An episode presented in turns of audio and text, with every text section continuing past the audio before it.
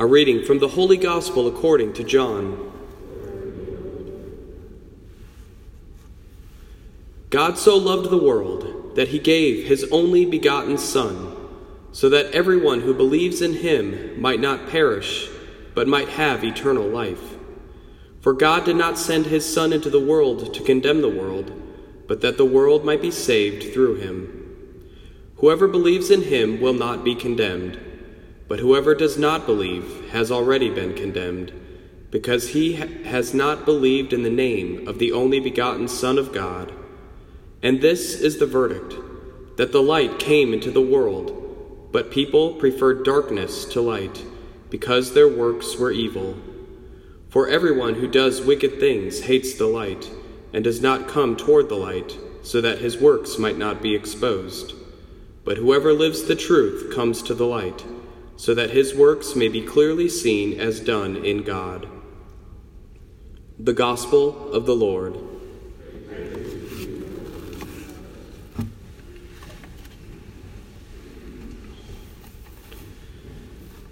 So, in the iconic Star Wars movie, The Empire Strikes Back, there's a famous scene between two characters where the princess is watching who she's now kind of fallen in love with, possibly be lowered down to his doom. And so she uses this opportunity to look at him and say, I love you.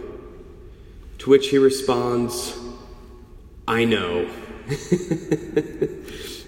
and so certainly this makes for a funny exchange in the movie, but can we imagine that this uh, that, that a real couple would make a an exchange, a profession of love like this? Certainly not, right? For love to be effective, both parties need to profess their love to one another. It can't be one sided. And so this morning, we enter into the Mass, and us too need to be reminded that the Mass is not one sided, that it's an exchange between two parties between God and us. These two overarching movements that take place in the Mass. The first movement is the movement of God, where God so loved the world that the Father gives himself through the Son and the Holy Spirit.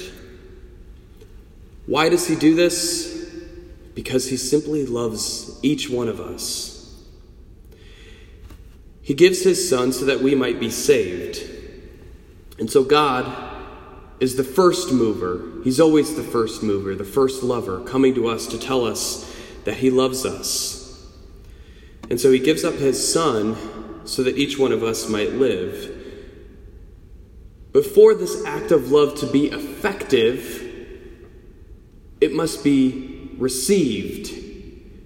We must then come to the light as the gospel tells us. And this is the second movement that takes place in the Mass. It's the movement of the world, of us, back to God. It's our reciprocation. Because this love is only as effective as our belief. As Jesus says, whoever believes will not be condemned, but whoever does not has been condemned. So here, God indeed is presented to us in the Eucharist, in the entire paschal mystery taking place here at the Mass. Here he professes his love to us this morning. He sends his Son to die for us this morning. He says, I love you this much. And we either say, Amen. I believe and I love you, and I will live the life of a disciple. Or we respond with, I know, and we walk away. I know that you love me.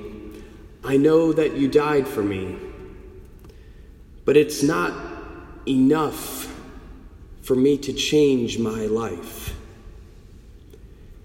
And that is our sinful and hard hearts.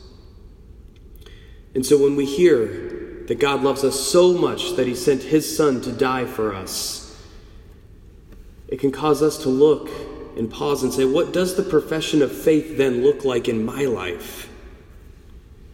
What is my response to God's great love? Do I truly respond and say, I love you too, Lord, and conform my life in every action, deed, and thought? Or do I simply end with, I know